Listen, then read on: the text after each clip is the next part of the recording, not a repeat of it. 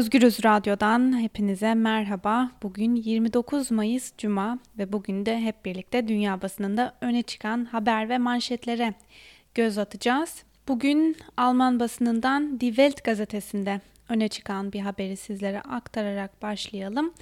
E, Almanya'da salgın konusunda yetkili isimlerden biri olmasıyla öne çıkan Berlin Charité Hastanesi'nin başhekimi virolog Christian Drosten sonbahara kadar ölümcül bir ikinci dalga olmayacağını umduklarını söyledi.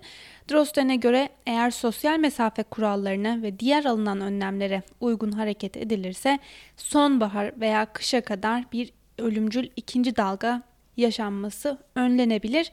E, bunu yaparken Japonya örneğini örnek almalıyız diyen Drosten bir aşı bulunmaması durumuna da hazırlıklı olunması gerektiğini söyledi. Alman Die Zeit gazetesi ise ABD'de polis tarafından öldürülen e, George Floyd'u gündemine taşımış. Irkçılık sona ermiyor başlıklı habere göre ABD'de ırkçılık bir türlü sona ermiyor. Hatta öyle ki günlük hayatın sıradan bir detayı haline gelirken sistematikleşiyor da aynı zamanda. Bütün Amerika bundan sonra Kasım ayında yapılması planlanan seçimlere odaklanacak. Seçimlerden çıkacak sonuca göre ülkedeki ırkçılığın geleceği de belirlenecek. Fransız Le Monde gazetesi normale dönüşte ikinci aşama başlıklı bir haber paylaştı. Fransa hükümeti dün yaptığı son açıklamayla beraber 2 Haziran'dan itibaren ülkede yeni bir aşamaya geçileceğini duyurdu. Hükümet 2 Haziran'dan itibaren tüm ülkede ekonomik faaliyetlerin e, yeniden başlamasının yolunu açtı. Park ve bahçeler, alışveriş merkezleri, plajlar, liseler, kafeler, barlar ve lokantalar açılacak bu kararla birlikte. Ülke içinde seyahat yasağı kaldırılacak.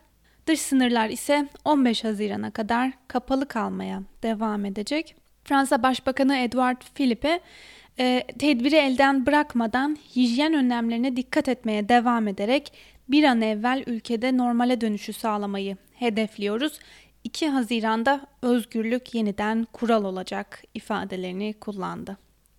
İtalyan La Stampa gazetesi Avrupa Birliği'nden İtalya'ya 172 milyar euro destek başlıklı bir haberle öne çıkmış ve habere göre Avrupa Birliği üye ülkelerini kurtarmak adına e, 750 milyar euroluk bir destek paketi açıklamıştı ve bu paketten İtalya da büyük oranda yararlanacak. Buna göre İtalya'ya 172 milyar euroluk bir destek sağlanacak. Ancak İtalya krizin etkisinden kurtulmak için 172 milyar euroluk desteği yetersiz buluyor. Aynı zamanda gazete ilk sayfasında paylaştığı bir diğer haberde ise ABD'de artan protestolara dair bir fotoğraf paylaşmış. E, fotoğrafta bir göstericinin nefes alamıyorum yazılı bir pankart tuttuğu görülüyor. ABD'de George Floyd'un bir polis tarafından öldürülmesinin ardından başlayan protestolar Amerikan basınının da gündeminde e, bir de Amerikan basınında yer alan haberleri de kısaca göz atalım. E, New York Times ile başlayalım.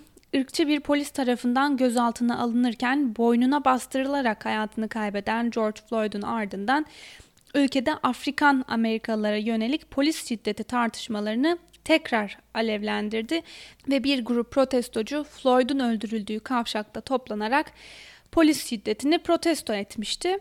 George Floyd için Amerika'da düzenlenen protestolar giderek büyümeye başladı. Protestolar Minneapolis dışındaki birçok şehre de yayıldı. Los Angeles'a da sıçrayan eylemlerde polis arabalarına saldırılırken birçok mağazada yağmalanarak yakıldı. Memphis'te polis binasının dışında toplanan kalabalık adalet yoksa barış da yok şeklinde sloganlar attı.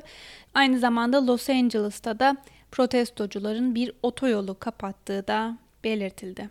Öte yandan Minnesota valisi Tim Walz, siyahi George Floyd'un polis şiddetiyle öldürülmesinin ardından büyüyen olayları kontrol altına alabilmek için acil durum ilan ettiğini ve bölgeye ulusal muhafızları gönderdiğini de açıkladı. Bir diğer haberle devam edelim. Trump'ın sosyal medyaya yönelik kararnamesinin ilk etapta bireysel olarak bir kişiye zarar vereceği belirtilmiş ve bu kişi ABD Başkanı Donald Trump'ın kendisi. Trump'ın imzaladığı kararnamenin yasalaşması durumunda sosyal medya şirketleri kullanıcıların paylaşımlarından sorumlu hale gelecekler. Ancak habere göre bu durumda Twitter gibi sosyal medya şirketleri de kullanıcıların paylaşımlarına daha agresif bir şekilde denetleyecek. E, buna Trump da dahil. Hatta habere göre attığı tweetler yüzünden de Trump bu hamlesinden zararlı çıkacak. Aynı konuyu gündemine taşıyan Voice of America'nın paylaştığı haberi de sizlere aktaralım. ABD Başkanı Donald Trump dün sosyal medya şirketleriyle ilgili tartışma yaratan kararnameyi imzaladı. Paylaştığı iki mesajı teyide muhtaç olarak etiketleyen Twitter'ı hedef alan Trump, sosyal medya şirketleri artık sorumluluktan muaf olmayacak ifadelerini kullanmıştı. ABD Başkanı Twitter'ın e, paylaşılan içeriklere ilişkin aldığı teyit ya da düzeltme kararıyla editoryal bir duruş sergilediğini savundu. Trump'ın imzaladığı kararnamenin yasalaşması durumunda sosyal medya şirketleri bundan sonra kullanıcıların paylaşımlarından da sorumlu tutulabilecek. ABD'de salgınla beraber önü kesilemeyen işsizlik oranlarına dair bir haber de var. E, bu haberi sizlere aktaralım. ABD'de iş yerleri kademeli olarak tekrar açılmaya başladı. Ancak geçen hafta 2 milyon 100 bin e, civarında Amerikalı işsizlik yardımı almak için başvuruda bulundu. Çalışma Bakanlığı'nın verilerine göre Mart ayı ortasından bu yana işsizlik sigortasına başvuranların sayısı 41 milyonu geçti.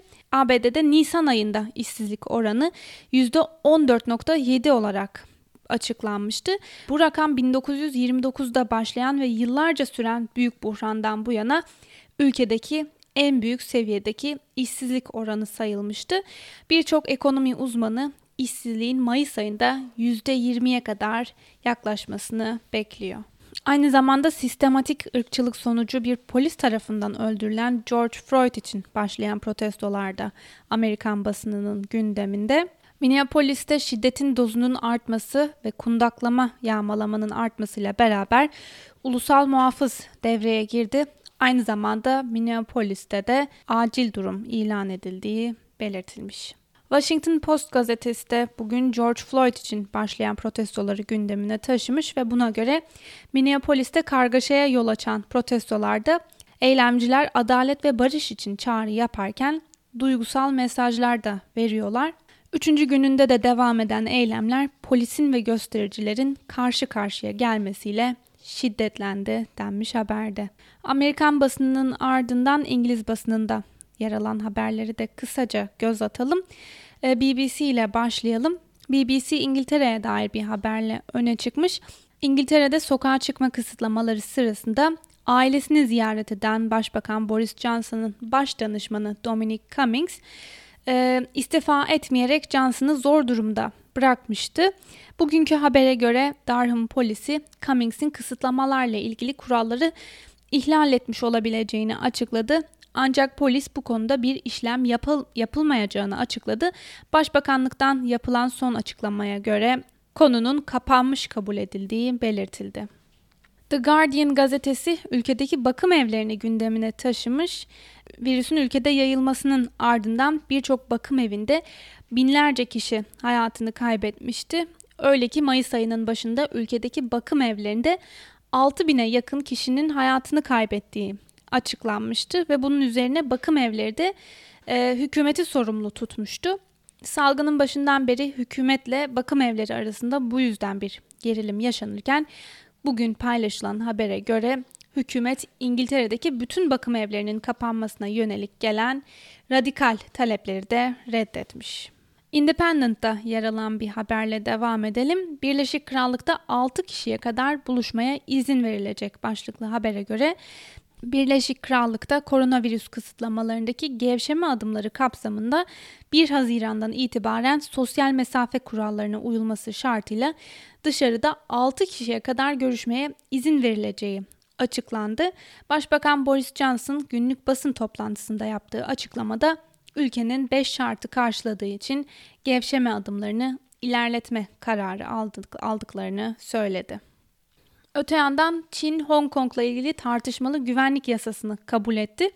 Çin parlamentosu bir süredir Hong Kong'da yaşayanların protesto ettiği ve uluslararası kamuoyunun da tepki gösterdiği ulusal güvenlik yasasını kabul etti. Çin hükümeti kabul edilen güvenlik yasasının dış müdahale ve terörizm gibi konuları içerdiğini savunsa da Hong Kong'da yaşayanlar bölgenin özerk yapısının ortadan kaldırılacağı gerekçesiyle uzun süredir protesto eylemleri düzenliyordu. Yasanın Hong Kong'un özerk yapısını ortadan kaldırmasından ve bölgedeki özgürlükleri kısıtlayarak ticari faaliyetlere de zarar vermesinden endişe ediliyor. Öbür taraftan Dünya Sağlık Örgütü kümülatif vaka sayısında en çok artış gösteren Avrupa ülkelerini sıraladı.